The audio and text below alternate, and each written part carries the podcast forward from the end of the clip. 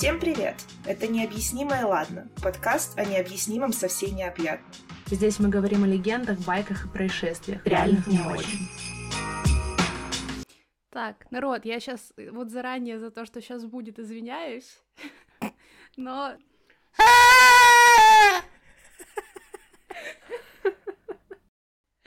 Всех с э, наступающим, если вы слушаете это прямо в момент выхода, с наступившим, если слушаете это в 2022, какая страшная цифра. Ну и у нас сегодня снова Даша Клюква. Всем привет! Понятное дело, что мы знаем э, наши традиции, связанные с э, этим временем, с этим праздником, э, какие-то более-менее известные, не знаю, там, католические традиции и так далее. Но есть много других, и сегодня о них и поговорим. Но не только о них. Но начнем действительно с очень э, странной и для не испанцев, я думаю, очень наркоманской традиции. В общем, в Испании существует такой рождественский обряд, а, связанный с существом по имени Тио де Надаль. По-другому называется рождественский чурбан в переводе. Короче, Тио де Надаль — это такое полено или пенек, внутри полый, а, к нему приделывают две ножки, рисуют или приделывают рожицу, ну, то есть там глаза, носик, вот это все. И надевают шапочку, вот, местную традиционную. Суть традиции в чем? За несколько дней до Рождества э, вот это вот полено нужно начать кормить. И вообще за ним всячески ухаживать, примерно как за новорожденным младенцем. То есть э, в первую очередь его накрывают одеяльцем, чтобы он обязательно не простудился. Желательно его расположить где-то там около камина, около печи, чтобы с ним точно все было хорошо. Э, начинается все это действо где-то в конце первой недели декабря, и его нужно обильно кормить. Э, кормят его очистками картофельными, там, не знаю, скорлупой от яиц и вот прочим таким мусором кухонным. Угу. Бытовыми отходами. А какая логистика кормления полена? Объясните мне, то есть оно полое? Оно полое. И в него это все складывается? В него это все складывается. Это все стоит и гниет внутри полена, которое стоит в теплом месте около огня?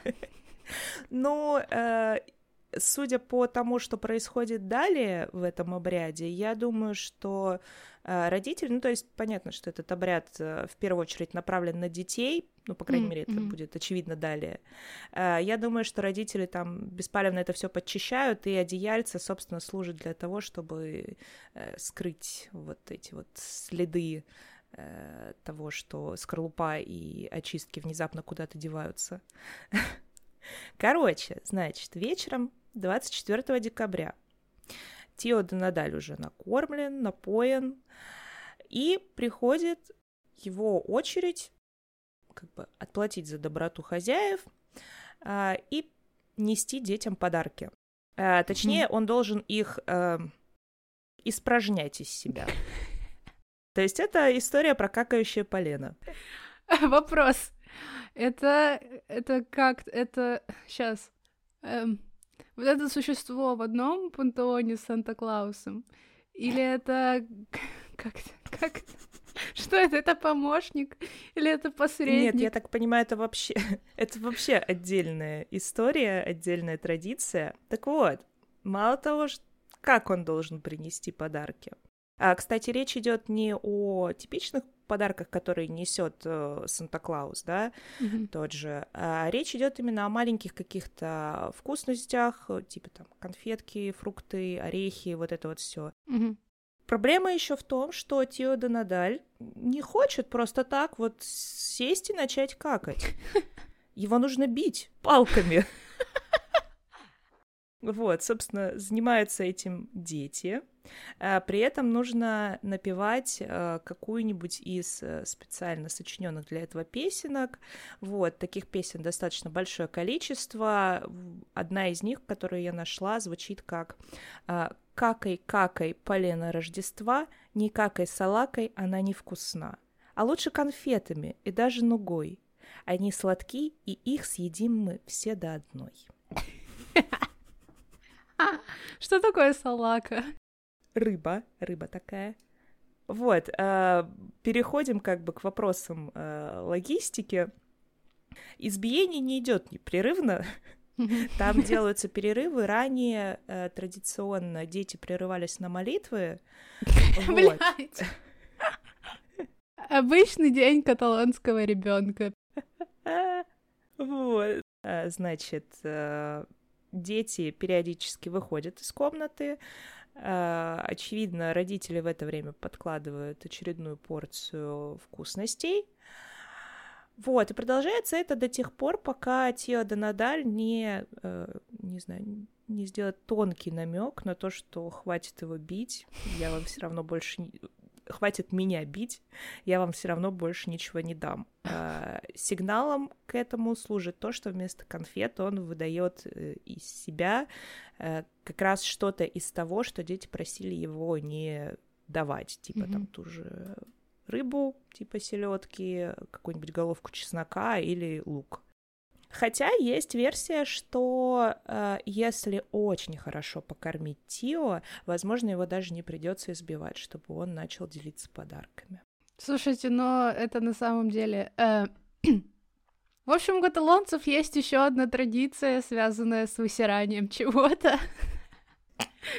Что, в принципе, опять же, странно, что это вещь, которая, ну как, уже дважды упоминается, в принципе, в культуре.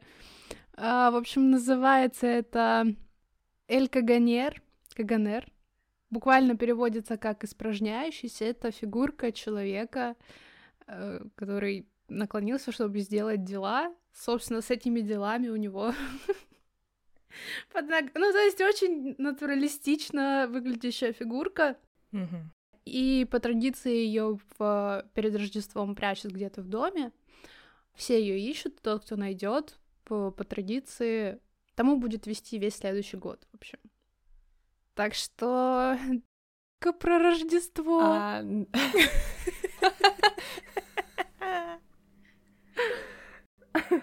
А, подобных обрядов я не знаю, но ты навела меня на мысли о Йольском полене. И, в принципе, о Йоле. Мне кажется, это уже больше к нашим каким-то традиционным вещам. Давайте, что ли, расскажу вам немножко про Йоль. В принципе, наверное, надо сказать про то, что это языческая и не языческая штука. Такая штука, как колесо года. Это своего рода записанные фольклорными какими-то понятиями, просто циклы смены времен года, циклы э, сбора урожая и вот этого вот всего. И Йоль, он как бы Считается, что самый первый праздник, а, он выпадает на 21-22 декабря. Короче говоря, это солнцестояние. Mm-hmm. И считается, что идет, ну, плюс-минус 13 дней. Это самое темное время в году, несмотря на то, что ему предшествует Хэллоуин, известный как Самайн. А, но считается, что это самое темное время года, потому что открыты врата между нашим миром и миром всяких э, фейри, всяких странных э, разных существ. И, собственно говоря, все традиции и все какие-то э, вещи, связанные с поленом и не с поленом, они крутятся вокруг того, чтобы защитить себя от э, нечисти или как-то добавить света в эту жизнь. И поэтому часто еще на Йоль желают того, чтобы как бы тебе все освещало. Mm-hmm. Mm. То есть Прикольно. именно идет бревно полено как э, источник огня и тепла. Да, его заготавливают накануне, там э, его завязывают всякими ленточками, свечками и вот это вот все э, и кладут э, в очаг какую-то в печь или в камин и сжигают э, на ёль. И важно, чтобы оно горело как-то очень медленно, или к нему надо что-то подкладывать, то есть она должна гореть в идеале все 13 дней праздника. Нехило. Но как это сделать, непонятно. Возможно, это просто как бы оно первое полено, а потом ты просто подкладываешь и не даешь этому огню угаснуть. Ну, кстати, вот этот мотив был в одной из серий э, «Леденящих душу» приключений Сабрины. А, там было и про э, Йорское полено, и про грилы, вот это вот все. И про кота. А, ну, собственно, давайте про кота. Самый главный член этой семьи, я считаю. Э, да, самый главный член этой семьи это кот. Он же самый известный и самый распространенный образ. Допустим, у нас э, его же, этого же кота зовут Байон. Только в отличие от э, скандинавских и кельтских поверий, он у нас э, тусит круглый год. Э, Собственно, это дух, который, которого надо кормить, которого надо всячески ублажать, то бишь совершенно обычный кот. А, Очень большой, живущий в горах. Э, Периодически он может помогать, может куда-то проводить, но в целом это существо зловредное, оно уносит детей, убаюкивает детей, съедает э, детей и просто людей, то есть ему не особо важен возраст, э, но им пугают э, в основном детишек. Живет он в пещере вместе с со своей хозяйкой, с, с Грилой. Собственно, это великанша, часто одноглазая, и иногда просто великанша, которая приходит зимой, часто накануне э, Рождества или каких-то вот э, ёльских праздников, э, приходит в деревни и утаскивает тех, кто не спит. И, очевидно, тоже их съедает, видимо, на пару с котом. Она и тоже взрослых может утащить, да? Ну, обычно ей пугают детей, очевидно, ну да. но в целом нет такого, чтобы им прям было важно, какого возраста человек. Какой свежести, ага. Про нее я слышала только то, что вот она заходит в деревню в открытые ворота и ищет дом, в котором никто не спит, и причем она может, а, в отличие от кота, она может специально будить спящих людей, чтобы забрать. Ну, это вот И как, как выжить? А, никак. К сожалению, в кельтском фольклоре нельзя выжить. Прекрасно. В принципе.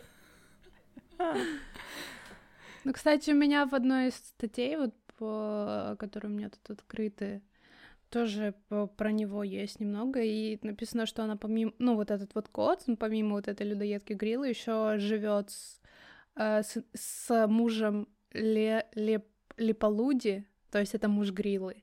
И у них есть сыновья Йола Свейнари, Р- Ри, Ры, Йола Свейнары.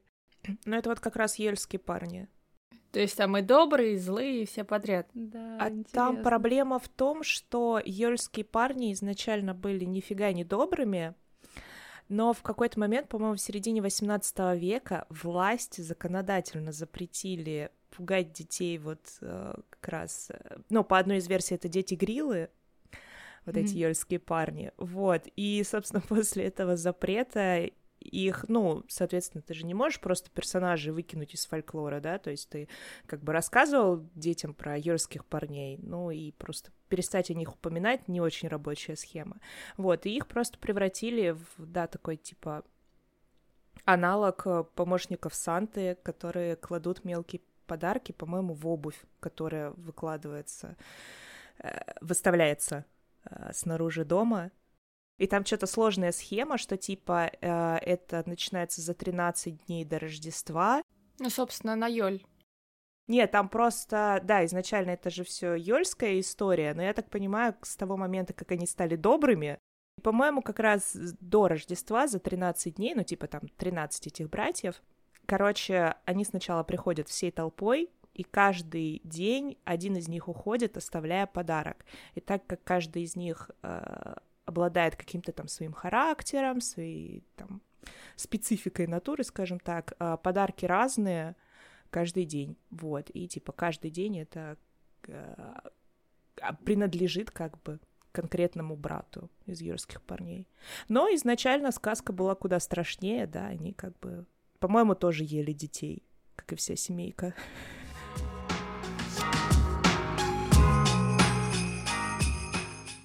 У меня есть гномы, которые скатываются на э, своих больших ногах, как на лыжах.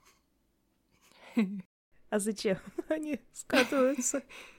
Ой, Собственно, подожди, это- это... ты про Барбигази? Да-да-да. Ну, собственно, у меня не очень много, да, из того, что о них известно. Лично мне, во всяком случае, это то, что у них э, огромные ступни, на которых они как бы бегают по снегу или скатываются с гор. И с- то, что они могут предупредить э, людей о, о своем приближении или об опасности. Не знаю, одно это или то, или нет. То, что они издают какой-то очень низкий свист, могут вызывать этим свистом лавины, но при этом, если такая лавина произошла, они ну, прилагают э, все силы, чтобы спасти заваленных снегом путников. Wow. То есть у них такая совесть. А так это гномы, которые живут э, во французских и всяких швейцарских Альпах. И название, по-моему, происходит именно от э, слов ледяные бороды. То есть они всегда в белой меховой одежде, с сосульками в волосах и в бородах, и их невозможно заметить в снегу, очевидно. Блин, это очень мило. Я еще знаю про них, что эм, они вот этими конечностями, ну, вот этими ногами большими, они не только на них по снегу катаются, но и копают ими себе тоннели, потому что они живут в пещерах, и пещеры эти соединены вот этими супер там крутыми, классными какими-то тоннелями, которые они роют ногами. И что они, в принципе, ну, мужского, женского рода гномы, в принципе, внешним видом не отличаются, и, насколько я поняла, у э, гномш, гномих тоже есть бороды. Так что, да, прикольные такие чувачки. Я так понимаю, они достаточно сильно связаны именно с явлением лавины, то есть такие духи лавины. Но при этом как бы и неплохие, и недобрые. Ага. Я, кстати говоря, пока э, искала этих ребят, нашла еще других, э, которых э, часто с ними путают, но при этом они занимаются совершенно другими вещами, и они скорее как оленеводы. Они живут на... Э, их зовут ульдры. Они, собственно, это гномы, карлики, которые живут за полярным кругом на крайнем севере Норвегии, Швеции, Финляндии и даже в Рашке. Угу. Собственно, летом они точно так же, как и преду... предыдущие, спят, а зимой выходят, причем выходят по ночам, потому что им очень мешает э, дневной свет и еще как бы свет, который отражается от снега. И эти ребятки, они присматривают в основном за северными оленями и питаются точно так же, как они, лишайниками, мхами и всякими такими странными вещами, особенно вот в самые холодные, темные времена, ну, зимние mm-hmm. месяцы. Собственно, к людям они точно так же не особо питают враждебности, разве что если там олень, э, оленеводы как-то вредят оленям или случайно ставят э, там шатры, палатки на их норы. Mm-hmm.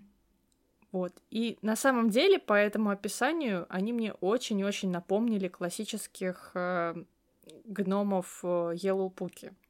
Это Санта-Клаус финский. Mm-hmm. Вот прям один в один. Ну, в принципе, там где-то где это все рядом. Может, они родственники? Угу. Возвращаемся в регионы потеплее. Да-да-да-да-да. Чуть-чуть погреемся. А, короче, в одной итальянской провинции существует, как я поняла, вообще особ... ну, есть легенды о совершенно особом э, святочном существе, которое существует вообще в двух экземплярах только. То есть есть вот два представителя этого вида существ, и они приходят, соответственно, в два города, вот в одной итальянской провинции. Эти существа называются бодолиски.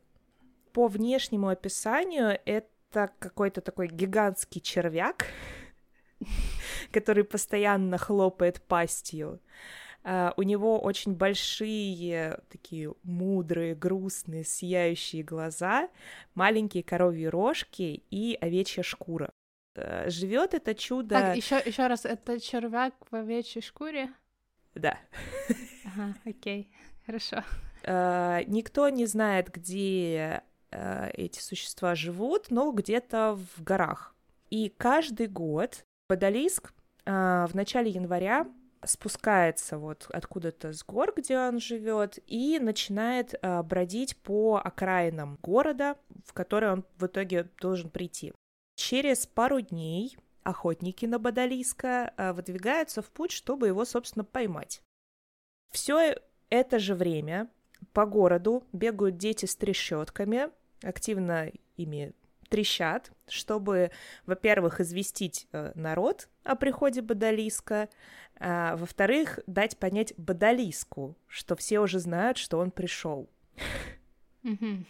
В итоге Бадалиска вот эти охотники ловят, причем, что интересно, в состав вот этой группы охотников входят только мужчины. Вообще изначально, то есть это достаточно древняя традиция, изначально женщинам нельзя было участвовать вообще во всем этом обряде.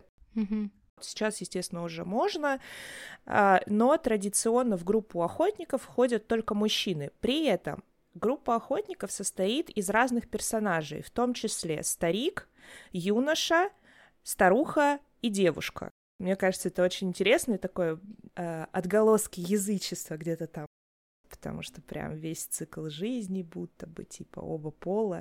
Ну и, соответственно, девушку и старуху тоже играют мужчины. Здрасте, пожалуйста. Короче, вся вот эта вот компания уходит, ловит бодолиска где-то в горах и приводит на веревке. Ну, соответственно, бодолиска зачастую играет кто-то из э, жителей города, вот, или это, я так понимаю, еще может быть иногда кукла просто. Mm-hmm. В общем, они приводят бодолиска на веревке, и на входе в город охотников встречает целый такой маскарад, там должны быть обязательно ведьмы, должны быть э, барабанщики, обязательно должен быть горбун. Вот прям. Чего? Там очень много важных персонажей. А что интересно, с одной стороны, Бадалиска пленили, да, то есть это не очень уважительное отношение, а с другой стороны, его считают как бы таким почетным гостем, то есть получается такой почетный пленник. Э, например, когда вот его ведут по городу, перед ним дорогу расчищают метлами.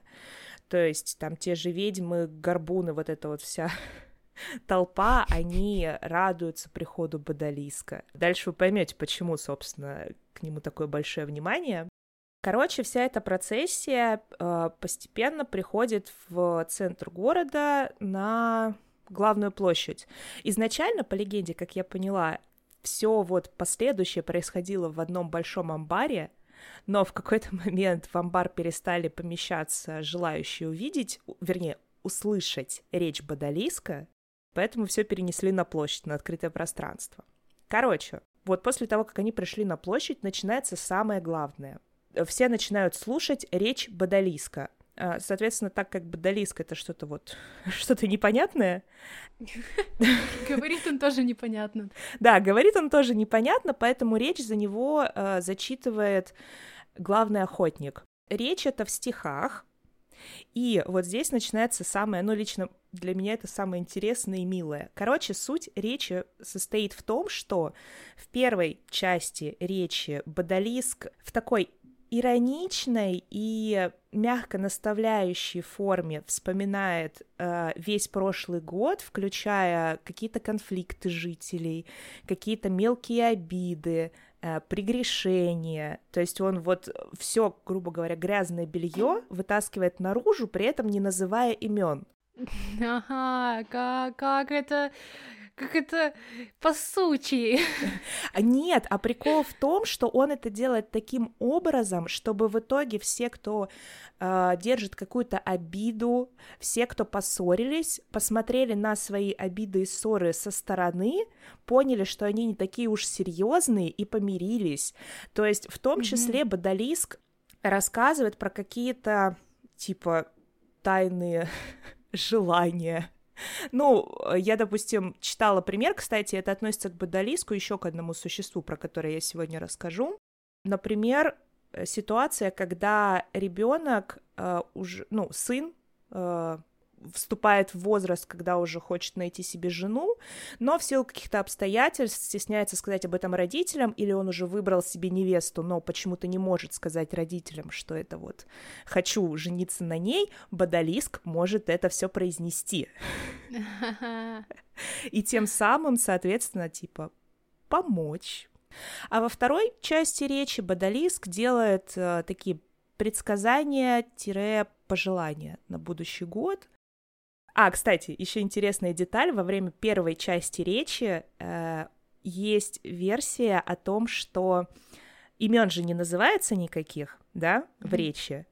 Но, короче, когда э, начинают говорить о каком-то человеке конкретном, можно иногда заметить, что Бадалиск стоит в толпе и смотрит своими большими сияющими глазами на этого человека. Ну и, соответственно, всем в процессе этого становится весело, потому что это все равно высмеивание, пускай и в мягкой форме. Вот, после этого все вдохновляются позитивными предсказаниями про там э, хороший урожай и вот это все. Опять же, он рассказывает о том, там, у кого из молодых людей, к кому могут быть симпатии, типа, присмотритесь к нему, присмотритесь к ней. Вот, дает какие-то наставления, там, что нужно сделать для деревни, кому нужно помочь, типа, может быть, кто-то испытывает какие-то трудности из жителей, и ему нужна помощь сообщества. И после этого наступает э, время пира. Э, интересно... Слушайте, у меня идея для стартапа. Э, давайте заменим новогоднее обращение президента на Бадалийска, и все, класс. Да, я согласна. По-моему, куда лучше будет, э, как это сказать, в общем, качественно будет проведенное время перед телевизором в новогоднюю ночь.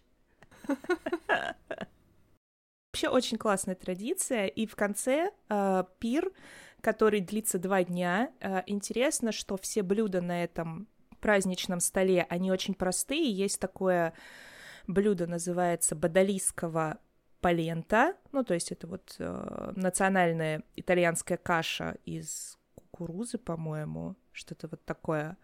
Вот, есть просто полента, а есть именно бадалийского полента. Ну и помимо этого там сыр, колбаса, то есть все достаточно простое, не какие-то там э, хитровыебанные блюда но при этом много, чтобы хватило всем на два дня. И все, значит, после этого сплотились на весь э, грядущий год и отпускают Бадалиска, волю наевшегося, естественно, на волю. Вот так. Почему червь? Ну, там это достаточно условно, то есть, я так понимаю, у него просто очень продолговатое тело, такая морда, и при этом это все в овечьей шкуре, вот. Ну, я так понимаю, изначально как бы делали либо костюм, либо куклу. Делали из чего, естественно? Из шкур. Потому mm-hmm. что почему бы и нет. Поэтому червь в овечьей шкуре. Петиция за обращение червя на Новый год. Любого причем. Любой будет лучше. А это, получается, каких времен традиция? Ну, вот по, по эпохам, если смотреть насколько я понимаю, она есть и сейчас, но она вот до сих пор распространена вот в одной провинции итальянской только. А, а когда она появилась, вообще хз, там очень много всего намешано, потому что вот эта вот э, история mm. с девушками, старухами и юношами, mm. э, она, ну, прям веет чем-то древним. А, кстати, что важно, э, Бадалиска изначально, когда ловят, его зачастую ловят на приманку, а приманкой выступает красивая девушка. Он очень любит красивых молоденьких девушек. Вот, вроде как когда-то давно он их даже похищал, но потом исправился. Не, ну правильно, зачем, зачем их воровать, если ему приводят их? Ну, типа, да. Ну вот если не ходить далеко и остаться в Италии, зимними празднованиями в Древнем Риме были Сатурналии, посвященные э, богу Сатурну, связаны эти празднования были с э, окончанием э, жатвы. Э, и, в принципе, все просто начинали отдыхать, кутить, праздновать. Общественные дела приостанавливались, школьники переставали ходить в школу на, на, ну, на вот этот вот период. Нельзя было наказывать э, провинившихся. И что еще интересно, рабы на это время правами приравнивались к обычным гражданам. Им можно было есть за одним столом э, с, ну, с теми, кому они прислуживали, или просто ну, с любыми горожанами. Ну, естественно, все, все это отмечалось жертвоприношением Сатурну. А, ну и уже, уже в, тогда тоже дарили подарки. Что, кстати, интересно, всегда задавалась вопросом, почему ну, во многих культурах, религиях, независимо вообще друг от друга, именно вот это вот время смены э, года, ну, даже когда, э, скажем так, ну, не было понятия, что вот именно там 31 декабря меняется год. Почему у разных культур принято дарить подарки? Потому что это оберег. То есть ага. это самое темное время года, и изначально подарки, все подарки это оберег. То есть ты даришь что-то с какими-то мыслями, и желательно с добрыми. Mm-hmm. Здорово, я не знала. И поэтому, я так понимаю, все подарки как раз сопровождаются типа счастья, здоровья. Детишек. Обязательно. Десять из десяти. А я слышала, что на Сатурнале э, не просто приравнивались рабы правами, они становились как бы господами, то есть э, их настоящие э, господа прислуживали им. И это, кстати, вяжется с э, традицией, ну, как традиции, то есть это поверье того, что вот все наоборот, да, что как бы загробный мир, что э, мир духов, он, ну, там все наоборот. Почему, собственно, если ты теряешься в лесу, надо одежду вывернуть? Что, ну, типа, чтобы тебя за своего приняли и вывели. Вот по такому, по, по такому же принципу, то есть смена ролей, что это тоже как бы оберегает тебя от э, всего плохого в это время. Кстати, могу перенести нас в Японию. Истории про существо, легенда о котором связана в том числе с идеей про то, что у потусторонних существ все наизнанку. Достаточно известный э, снежный дух японский, известен он по всему миру, достаточно много мелькает в массовой культуре. Э, это снежный дух Юки Она. По сам, одной из самых известных версий это повелительница морозов и ледяных ветров, и также ее еще считают лунной принцессой иногда. Вот, это очень миловидная молодая девушка, которая такой летящей походкой вышла за водкой. Простите, простите. В общем, эта девушка появляется обычно во время снежной бури или вот чего-то подобного, то есть буйства снежной стихии, и она легко идет по снегу при свете полной луны. Э, зачастую ее видят какие-то путники, возможно, заблудившиеся, возможно, просто куда-то идущие. Вот, она подходит к ним, и дальше, короче, версии очень сильно разнятся. А, согласно одной из версий, она просто а, подходит и жалуется, что ей очень холодно, ее одежда ее не греет. Вот, и я не нашла информации, что в такой ситуации делать. Главное... Бежать, бежать. Нет, главное не подавать виду, что ты признал в ней вот э, Юкиону, собственно. Как я поняла, это очень важно, иначе она как бы поймет, что ее раскрыли и разозлится. Есть еще версия, что периодически она появляется с младенцем на руках, и по разным причинам просит э, путника поддержать ребенка, и как только путник дотрагивается до ребенка, он э, превращается в ледяную глыбу. Вот. Э, есть также Ребенок, версия... в смысле, какой-то ее настоящий, или она, типа, наколдовывает? Есть версия, что колдовывает. Есть версия, что она вообще просто насылает на человека, ну, типа, морок, иллюзию, вот, и он просто замерзает в снегу, бродя кругами. Есть версия, что это может быть действительно ее ребенок. Mm, интересно. Э, вообще, во многих версиях истории про Юкиону ее мотив объясняется просто жаждой убийства. Ну, то есть она просто как бы ходит, дует на людей, и они замерзают. вот. Ну, в этом прикол Японии, там все нормально так Ну да, да. Вот, а почему я ее упомянула в связи с перевернутостью? Короче, когда вот к вам на пути в снегу подходит девушка, единственное отличие Юкионы э, внешне от обычной девушки в том, что она застегивает одежду э, справа налево, в то время как в Японии и мужчины, и женщины традиционно всегда застегивают одежду слева направо, ну то есть наоборот.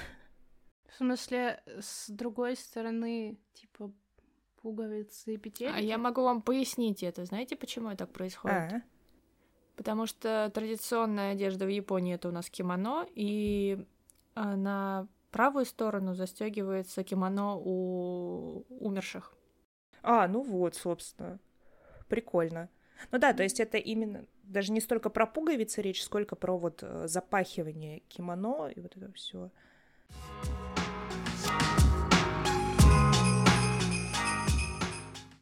Ну так, мы, получается, затронули европейский континент, Азию. Сейчас предлагаю отправиться в Северную Америку, более конкретно в Канаду. И, ну, как-то у нас все слишком хорошо и радостно. Давайте нагнетем немножко, э, немножко ужаса на слушателей, потому что не все же радоваться Новый год, правильно? Это существо из фольклора, из мифологии ангалкинов. Mm. Это коренной народ Канады. Называются они чину. Выглядят они как э, ледяные гиганты. И появляются они, рождаются из э, обычных людей, то есть изначально это были обычные люди, которые из-за каких-то темных чар, ну так предположительно на них наложенных, попробовали человеческую плоть. То есть, по сути, это э, умершие каннибалы, которые стали mm-hmm. вот этими вот гигантами. У них э, острые клыки, которые отлично видно, потому что у них нет губ, они их себе сживали сами. Ну, они это зимние существа, и э, в снегах, в холоде они вынуждены находиться, потому что у них до невозможности горячие тела, и просто чтобы охладиться, они вот вынуждены постоянно находиться в снегу. И что интересно, большинство каких-то эм, фольклорных рассказов, историй, которые вот касаются чину, рассказываются именно с точки зрения самих этих существ, а не людей, которые, которые им встретились. Их очень сложно убить. Главное, в общем, избавиться от их сердца. Причем, ну, тут тоже очень интересные способы. Это нужно либо заставить их съесть соль, потому что соль, э, ну, э, растопит вроде, ну, типа сердце их уничтожит. А, либо заставить их есть, съесть так много просто обычной еды, чтобы они начали блевать, и из-за этого они умирают. Э, да, вот такие вот, такой лор у вот этого существа. Я не совсем понимаю, как его заставить съесть соль. Ну ладно, это не мелочи. знаю, видимо, обману. Это просто на самом деле не так много вообще, в принципе, информации угу. об этих существах. То есть на русском я вообще ничего не нашла. Ну, просто на самом деле интересно, что, допустим, в более известных, в более близких нам культурах, мне кажется, вообще нет ничего про каннибализм. А тут этому как бы посвящен, а, посвящено отдельное существо, отдельный какой-то дух. Это значит, что это было в какой-то степени в культуре самой по себе, раз пришлось это вот так вот обосновывать, что с этими людьми потом становится. Это интересно. Есть же еще Вендиго, насколько я помню, у него история тоже похожая. Это же типа ну демон вот да, голода. вот они тут указаны, что да, что они связаны, похо... ну не знаю, связаны, ну в общем похожи ага. по по свойствам, скажем так. Насколько я помню, в мифологии сибирских народов э, тоже есть такие мотивы, тоже есть отдельные существа, посвященные голоду. И мне кажется, это просто климатически обусловлено, что вот, допустим, в центральной России, ну, понятно, что бывал голод, да, то есть там те же засухи и прочее, но это не настолько будто бы регулярная, близкая, бытовая история, как на севере, да когда ты каждый год, каждую зиму рассчитываешь так, чтобы тебе еды хватило до весны, собственно. Ну, кстати, вот я сейчас открыла, Вендиго — это тоже а, ан- у англокинов mm-hmm. есть этот дух. Ну вот про, про Вендиго на самом деле э, легче найти информацию, я думаю, поэтому если кому-то будет интересно, можно просто загуглить и много чего узнать. Так что вот такие есть еще зимние духи. А я тут осознала, что я в одном из предыдущих своих э, рассказов о зимних существах повесила чеховское ружье. Все, третий акт должна стрельнуть. Давайте. Да, надо как бы закрыть этот гештальт. Я упоминала, когда рассказывала про Бадалиска, что есть еще я знаю еще одно существо, которое может рассказать вот э, всякие тайные, тайные желания членов семьи. Э, вот, mm-hmm. короче, это мы, мы возвращаемся в Японию. Это японская новогодняя традиция. Существо, существа называются намахаге, и это такие достаточно жутко выглядящие человекоподобные существа, такие в лохмотьях, оборванные, злые. Для добавления колорита э, скажу, что их название э, это сочетание слов «счищать» и «волдырь». Вот. Короче, эти существа приходят вот там перед Новым годом э, и начинают, стоя на пороге, угрожать э, членам семьи, и взрослым, и детям. Зачастую они угрожают тем, что типа мы сейчас ножичками почистим вам пятки. Какая-то очень милая угроза. Типа я бы от пилинга пяток не отказалась. Но что интересно, э, в тех источниках, которые я читала, утверждается, что на Махаге все очень ждут и очень рады их приходу. Э, связано это с тем, что само по себе появление в доме, ну, около дома на Махаге — это добрый знак, то есть это значит, что весь будущий год будет очень хорошим. Короче, на Махаге, как я поняла, э, забирают на себя будущие болезни детей в семье. Причем по одной из версий, короче, дети не будут болеть из-за того, что эти существа их просто застращали. Типа на адреналине, видимо, я не знаю. Короче, этим существам очень-очень рады, поэтому их всегда приглашают за стол, э, их угощают подогретым саке и лучшей рыбой, которая найдется в доме. Вот, иногда им даже предлагают принять ванну. Ну и все такое. Возвращаясь к фразе про э, поскрести пятки, ну и, в принципе, к названию этих существ. Короче, как я поняла, это связано с тем, что... Короче, эта угроза относится к лодырям и бездельникам, потому что имеется в виду вроде как то состояние кожи на ногах, э, которое получается, если ты долго сидишь э, возле источника огня, протянув к нему ноги. А. Да, и типа, что, соответственно, если у тебя есть такие э, волдыри на ногах, то ты по-любому бездельник, и тебя нужно как бы застращать и проучить.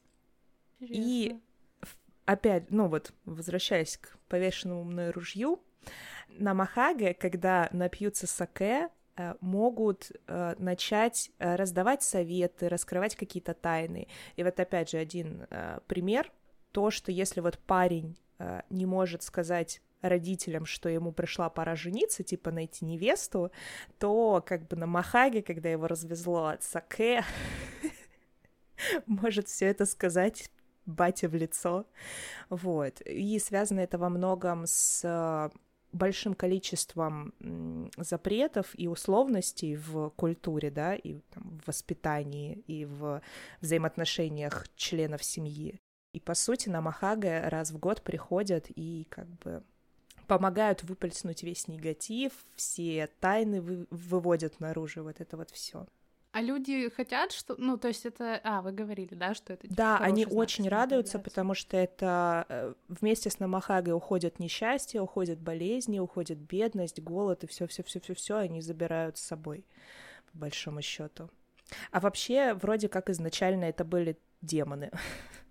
Есть и, кстати, у греков существа, которые называются каликанзеры. А, да. В общем, это изначально это были демоны, антропоморфные, но с какими-то чертами там, то ли у них копыта, то ли еще что-то. Ну, в общем, какие-то такие демоны в представлении, я не знаю, какой такой, наверное, славянской мифологии, чертик с копытами, mm-hmm. с хвостиком и так далее.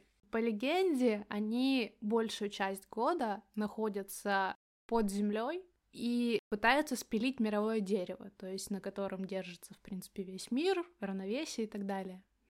Но там что-то, по-моему, в конце декабря им предоставляется возможность выйти э, на землю и начать пакостить по мелочи людям. То есть они стараются так, также, в принципе, попасть в дом, как-то напакостить, навредничать. И заканчивается это все в начале января, как раз вот в районе нашего Рождества. И причем, когда они возвращаются э, внутрь земли, они замечают, что э, дерево уже зажило, им приходится начинать сначала, и так каждый год. Я такая, господи, блядь, какая метафора моей жизни, просто, пожалуйста. Да, очень слишком жизненно. А самое упоротое для меня лично в этой истории, что как бы их жизнь ничему не учит. Насколько я помню, там одна из главных черт этих существ, то, что они очень тупенькие, по-моему, даже есть какие-то ну, очевидно, крылатые... как бы. Какие-то крылатые выражения, связанные с их умственными способностями. Типа, так и живем. Да, причем еще забавно, что там очень есть э, конкретные черты, э, ну вообще никак не черты, а особенности этой истории, например, что э, видеть их могут люди, рожденные в субботу, и в них могут в, в них могут превратиться дети, э, которые э, вот рождены как раз-таки в период, когда они выходят, ага. в принципе, вот наружу. То есть, если ты будешь там непослушным, плохо себя вести и бесить родителей, я не знаю, отдадут на воспитание или, или как это работает. Ну, в общем, что если ты будешь бесить э, всех, то, ну... То, то пойдешь пилить дерево, да. В России пугают, что ты станешь дворником, там, что ты пойдешь пилить дерево. Прекрасно, я считаю. Так, ну есть еще э, обычай, традиция на, на этот раз валийская. Она связана больше не с встречей Нового года, а с проводами старого. Это традиция Марии Луид, или Луид, я, я так и не нашла ударение. Да простят меня валийцы, которые нас слушают. В общем, Мари Луид переводится как серая кляча. Я думаю, что, в принципе, наверное, даже если а, вы об этом обычае не слышали, наверняка видели фотографии, потому что, ну, это довольно мемно. А, в общем, выглядит это как а, лошадиный череп, посаженный на палку, либо в некоторых случаях на вилы, чтобы можно было э, этим черепом вертеть. Привязывается, ну, то есть это все э, берет э, в руки человек, который играет эту клячу. Э, на него надевается белая простыня, к черепу привязываются какие-то там ленточки, э, в глаза вставляются пуговицы. И к нижней челюсти при- привязывается нитка, чтобы можно было ее как бы открывать и закрывать. Вот это вот серая кляча в компании э, тоже людей, одетых по-разному, ходят по домам, и начинается самое интересное. Э, суть встречи с этой клячей в том, что она должна проникнуть в дом человека, чтобы ее накормили, напоили, как-то обогрели и так далее. А суть хозяина дома ее туда не пустить. И разбираются они, кто куда пойдет, в рэп-батле. А точнее, в рифмованной перебранке, суть которой в том, что Кляча говорит, как она устала, как она хотела бы попить теплого эля, отдохнуть. А хозяин дома должен приводить ей э, доводы, по которым она не может войти, то есть, что у него был э, не урожай в этот год, что вообще все было плохо, у него ничего нет, ей там делать нечего. И обязательно это все должно быть в рифму, причем, насколько я помню, начинается эта перебранка какими-то, э, ну, как какими-то традиционными фразами, четверостишиями, а дальше уже нужно импровизировать. Причем среди обитателей дома выбирается как бы лидер, у которого лучше, лучше всего с импровизацией, видимо. Ну, то есть участие в перебранке могут принимать все, кто там находится, то есть и из свиты Мари Луид, и из э, жителей дома, присутствующих в доме. И, в общем, суть не пустить кляч. Mm-hmm. Если у хозяина или вот у лидера вот шайки домочадцев не хватает аргументов, лошадь со своей свитой заходит, причем, согласно традиции, она должна забежать в дом, как будто за ней кто-то гонится. Э, в доме он начинает бегать и стучать своей челюстью, искать себе угощение и, в общем, устраивать полный хаос. Но э, если хозяева дома выигрывали, то свита уходила дальше проситься в следующий дом. И в целом, ну, как бы не как бы не весело звучала эта традиция, но в принципе довольно жутко. То есть, во-первых, ну это натурально конский череп. Коня, возможно, до этого сожгли. Во-вторых, в принципе, вот эта вот лошадь со своей свитой э, олицетворяют э, злобные демонические силы, которые как раз-таки нельзя пускать, потому что они устроят полный бедлам. И также эта свита представляла собой зиму, старый год, который нужно было проводить, чтобы пришла весна, ну, в общем, чтобы наступил, собственно, э, новый цикл. Так что вот такая вот история. Прикольно, но пугающе.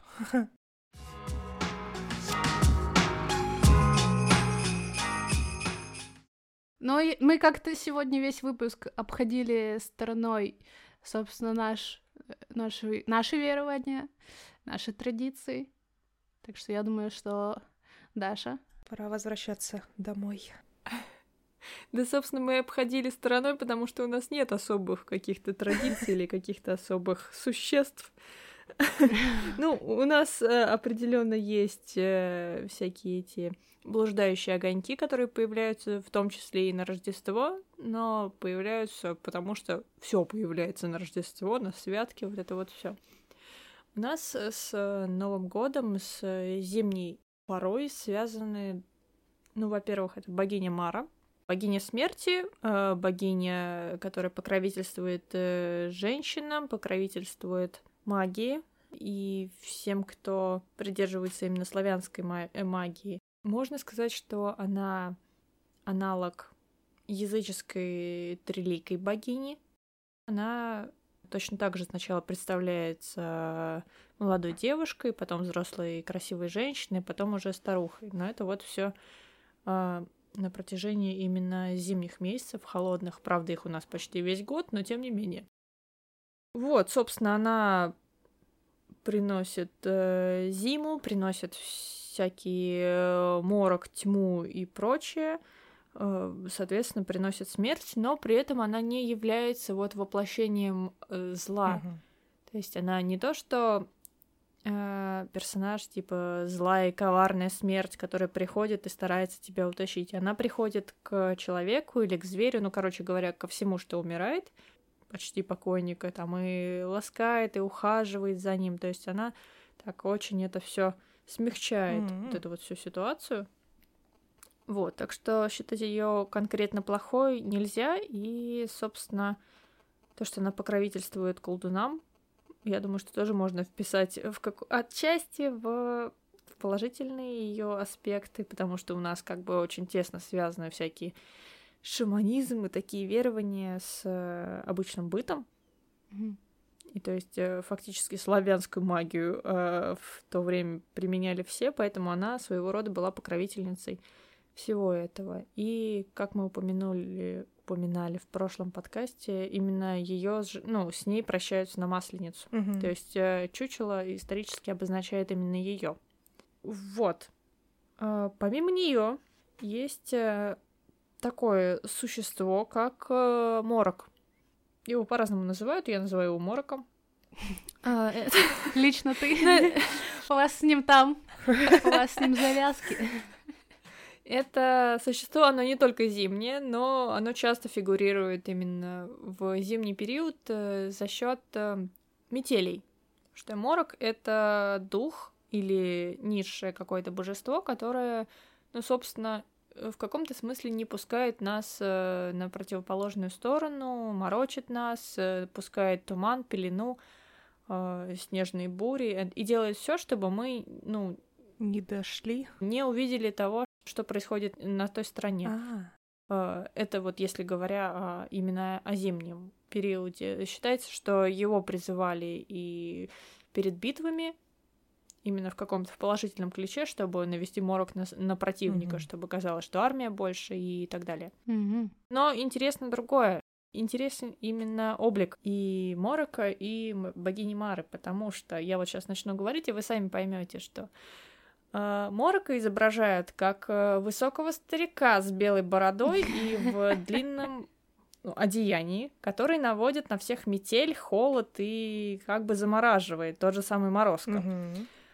А вот Мара, из-за того, что она богиня зимы и холода, ее всегда наде- э, одевают э, традиционно в голубую и белую одежду. У нее длинная темная коса. Прикольно. И как бы, ну, сами понимаете, да, на что я намекаю. То есть э, это это не подтвержденная информация. Просто, ну, есть такое мнение, и лично мне оно очень нравится, что вот частично это образы э, Снегурочки и Деда Мороза.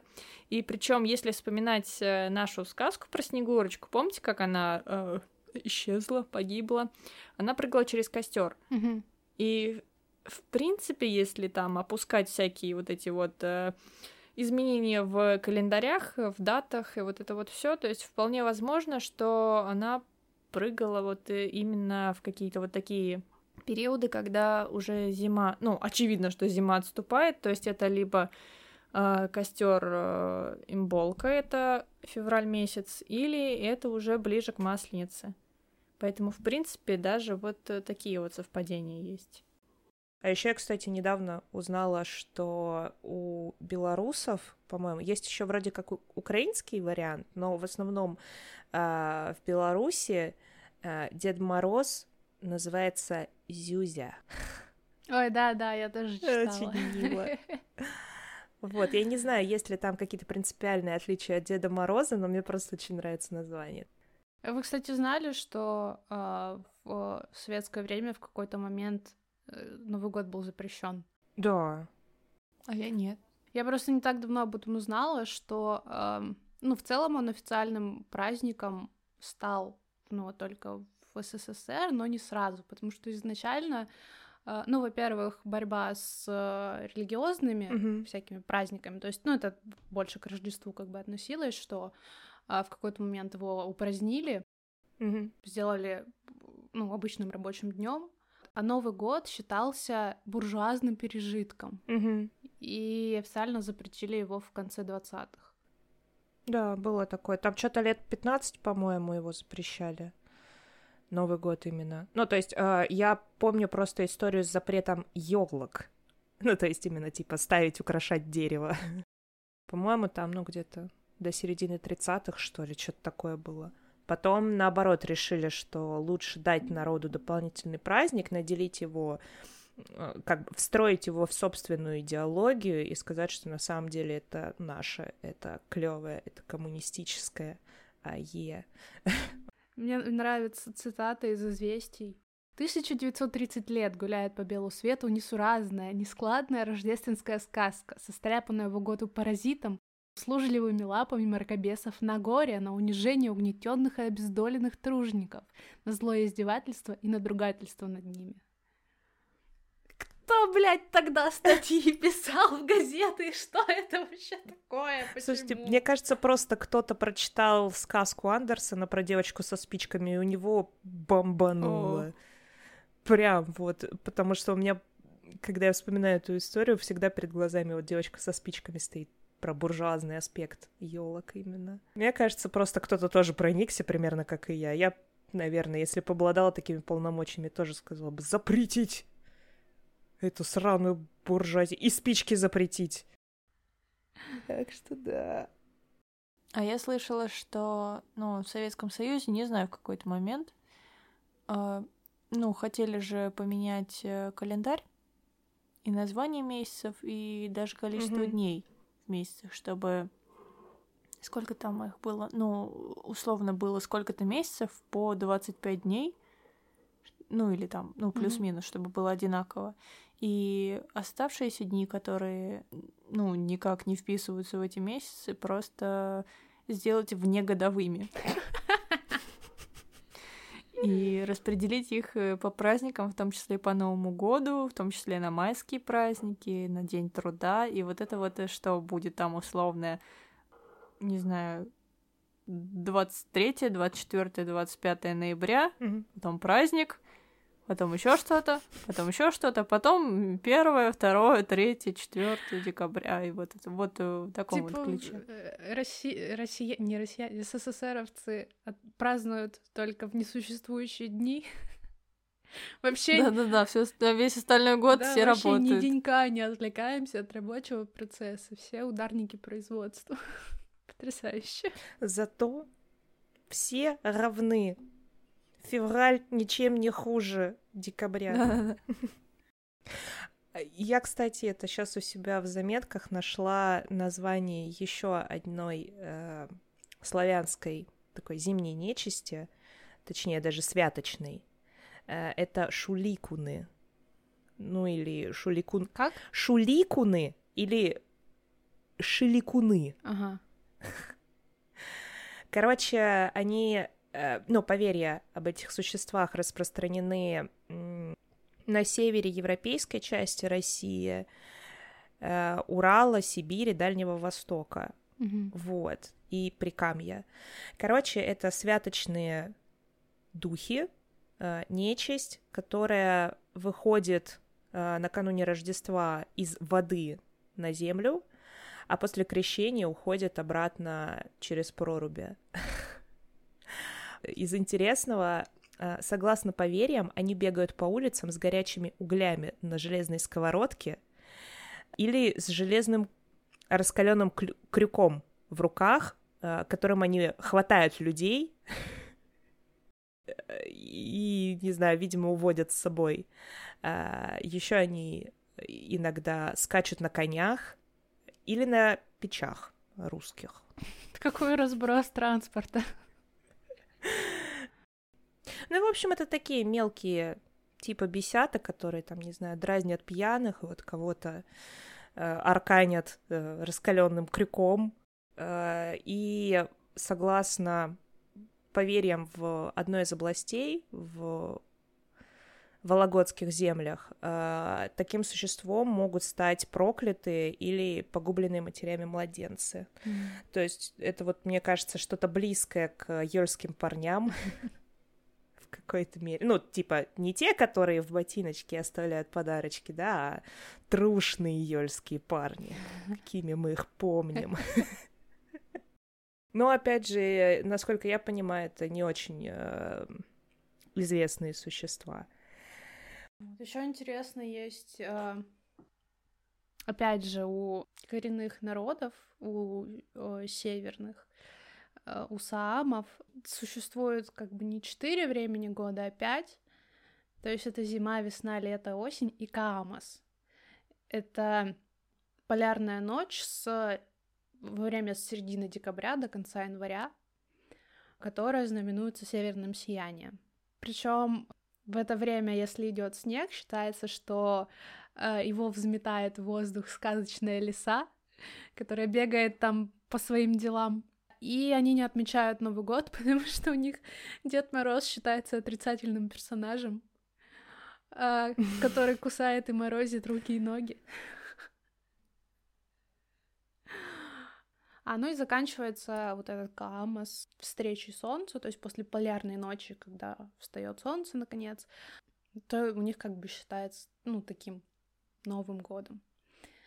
Так что вот такие есть еще на нашей земле поверья.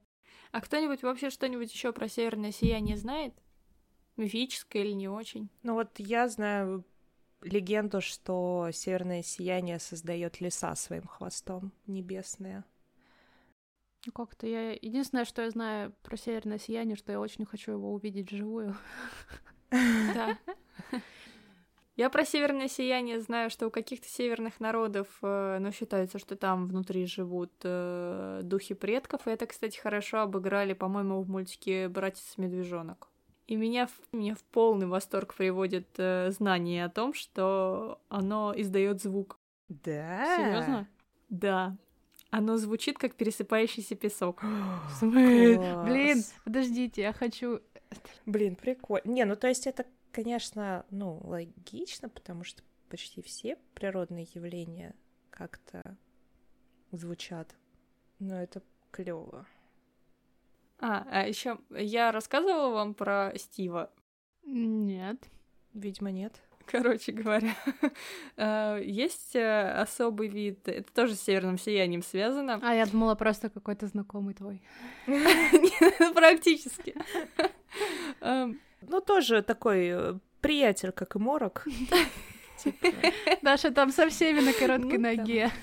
Для друзей можно просто Морок, просто Стив.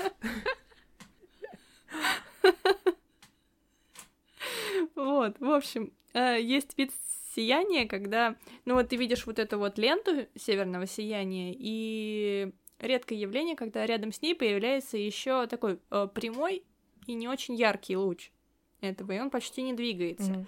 Вот ученые все пытались его зафиксировать, mm-hmm. и как бы у них не получалось.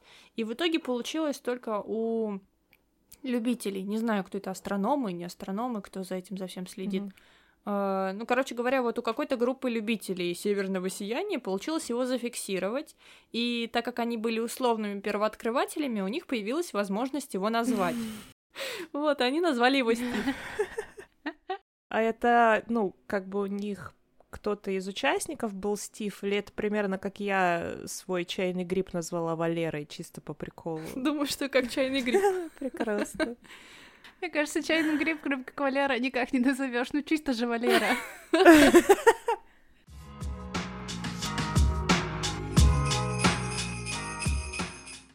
На самом деле мы сейчас чуть второй раз не, не совершили ту же ошибку, которую совершили в прошлом подкасте. Мы так заслушались друг друга и Дашу, что не выпытали у Даши какую-нибудь историю. Из ее краев, да из, из ее краев московских. Э, ну, смотрите, я большую часть э, детства, наверное, все-таки провела в Подмосковье, в нашей немножко безумной деревеньке. Отсюда очень много странных, мифических и не очень историй, о которых я вам как-нибудь потом расскажу. Обязательно. Чисто будет отдельный выпуск «Мифология Тучкова». Тучкова же, Ну, почти, да. Нет? Ну, Тучкова это куда ты приехала. А, да, у вас там еще пидорить от Тучкова куда-то вглубь лесов. Собственно, поэтому у меня довольно много историй, могу рассказать вам такую новогоднюю. То, что со мной случилось прям э, как в поэме Светланы на третье в ночь. Или на четвертое, я не помню. Я все еще возвращаюсь на нас Новый год. В общем, это история про световые столбы. Вот мне лет 15, может быть, чуть поменьше. В какой-то момент меня будет мама. Э, и с абсолютно белым, даже в темноте лицом, с огромными глазами по 5 копеек. Э, ну, типа, Даша, Даша, вставай. Даша, пойдем посмотрим. Э, в абсолютном ужасе, в абсолютно холодным голосом. Мы встаем, я кое-как открываю глаза, идем к окну. И я вижу картину, как э, по всей деревне, то есть, ну, у нас довольно высокий дом, и видно вот э, все, все крыши домов. По всей деревне как будто бы утыканы желтые прожектора, которые светят вот прямо вот вверх. Причем, ну, знаете, вот это вот э, явление световые столбы, они, по-моему, так и называются. Я не слышала такое явление, оно получается, когда очень холодно и в то же время очень влажно. Это выглядит как будто бы вот над городом какие-то иголки торчат, цветные, разноцветные. Э, иногда это можно увидеть над э, фонарями, когда едешь, или еще что-то такое. Mm-hmm. Э, вот. И я тогда тоже не знала об этом явлении, но вообще было не похоже. То есть это были, ну вот, реально как будто бы э, такие оранжеватые прожектора, направленные вверх, э, уходящие mm-hmm. вот просто до, до, до, ну, до куда там, не знаю, метров 50-60 вверх. Просто. Ой, я сейчас загуглила картинки, блин, прикольно прям выглядит. А я вот скинула в общий диалог, это в Мурманске были световые столбы. Красиво. Но крипово. Ну, собственно, вот так вот это выглядело, и внутри них еще, знаете, как будто бы э, искрится, как будто бы снег, как будто бы льдинки, при том, что как бы на улице да холодно, но никакого снега нет. И это угу. просто как будто бы инопланетяне прилетели. Это был, я не знаю, что это такое. То есть у нас э, на следующие дни было что-то похожее, но уже больше похожее на обычные световые столбы, да, как на фотографиях в интернете. Э, почти каждый год э, так или иначе появляется это явление, ну, плюс-минус в то же самое время, но это вот, ну, ни разу не то же самое, что было вот самую ту вот первую ночь. И причем ты пытаешься их зафиксировать как-то, ну, на фото, на видео, и вообще никак оно ничего не берется мы, ну, звоним соседям, спрашиваю, типа, это видите? Вы можете это снять и выйти на улицу? А то у нас может утечка газа. Может, мы того этого. Да, и нам люди говорят, что, ну, вот э, просто слышен этот диалог, когда, да что, какие еще столбы, ой, мама родная. То есть люди подходят к окнам и говорят, что вот э, нам реально страшно выйти на улицу, потому что, ну, никто такого никогда не видел, и ни до, ни после а только что-то очень приблизительное. Поэтому, поэтому Вероятно, под нашей деревней зарыта большая инопланетная тарелка. Я не теряю надежды. Блин, ну самое для меня, наверное, непонятное, как они могут быть разноцветными. Нет, я, я с физикой не дружу от слова совсем, вот, и с оптикой. С оптикой чуть больше дружу, но все равно очень плохо. Но это, это загада. И получается больше вот э, такой мощности, ну как-то, ну да, мощности световых столбов не было у вас ни разу. Вообще да, ни Даш? разу, да. И вот ту фотографию, которую ты скинула, вот вообще ни разу не то, что было Мгм. тогда. Вот здесь вот там, где вот справа самый яркий лучик, вот они все вот были вот такие вот. Прикольно. А была ли там какая-то особая погода или, ну, как бы это просто обычный день? Вот, Ну, я говорю, было очень холодно. По идее, они появляются, когда холодно и сыро. Насчет сырости Ага. ничего не могу тебе сказать. А, Но знаю, что, по идее, эти столбы, они как бы всегда приурочены, приурочены, короче говоря, рядом с источниками освещения, с какими-то там фонарями или вот это вот все. А здесь, э, ну, на моей памяти, может быть, он- меня, конечно, память обманывает, э, хотя все мои говорят, что тоже это помнят, э, что они просто были потыканы везде. Что это А, Независимо ну, от то есть источников. Ну, то есть это вообще нифига не световые столбы фактически Ну, были. Это как бы световые столбы, но другие. Да, ну и- именно как бы это не явление световых столбов, вот которое как термин идет. Возможно. Вот так. Всех с наступающим, с наступившим, с наступ...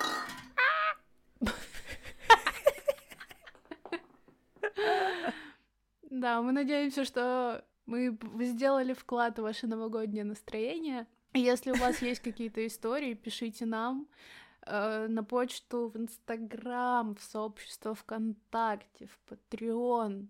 Вообще везде, на улице ловите нас, рас- кричите нам в лицо свои новогодние истории. Пишите, о чем бы вы хотели, чтобы мы поговорили дальше. И, Даш, огромное Да. тебе спасибо еще раз за то, что ты снова пришла к нам, Да. поделилась с Да. нами. Вам спасибо, что позвали, было классно. Заходи еще обязательно. С новыми историями. Ну и спасибо всем тем, кто в прошедшем году помогал нам создавать этот подкаст с нуля. Даша, опять же, спасибо тебе за все эти прекрасные арты и в нашем инстаграме, и на Патреоне.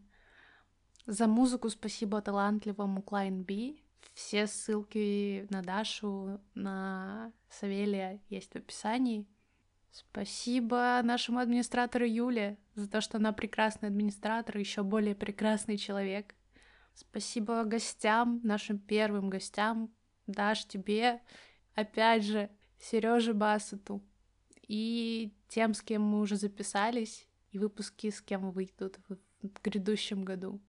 Но самое главное, спасибо вам, нашим слушателям.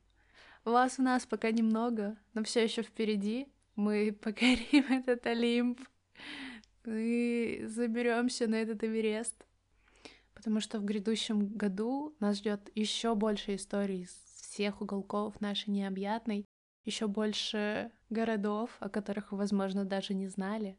И надеемся, что больше гостей, больше историй, больше точек зрения, интересных обсуждений.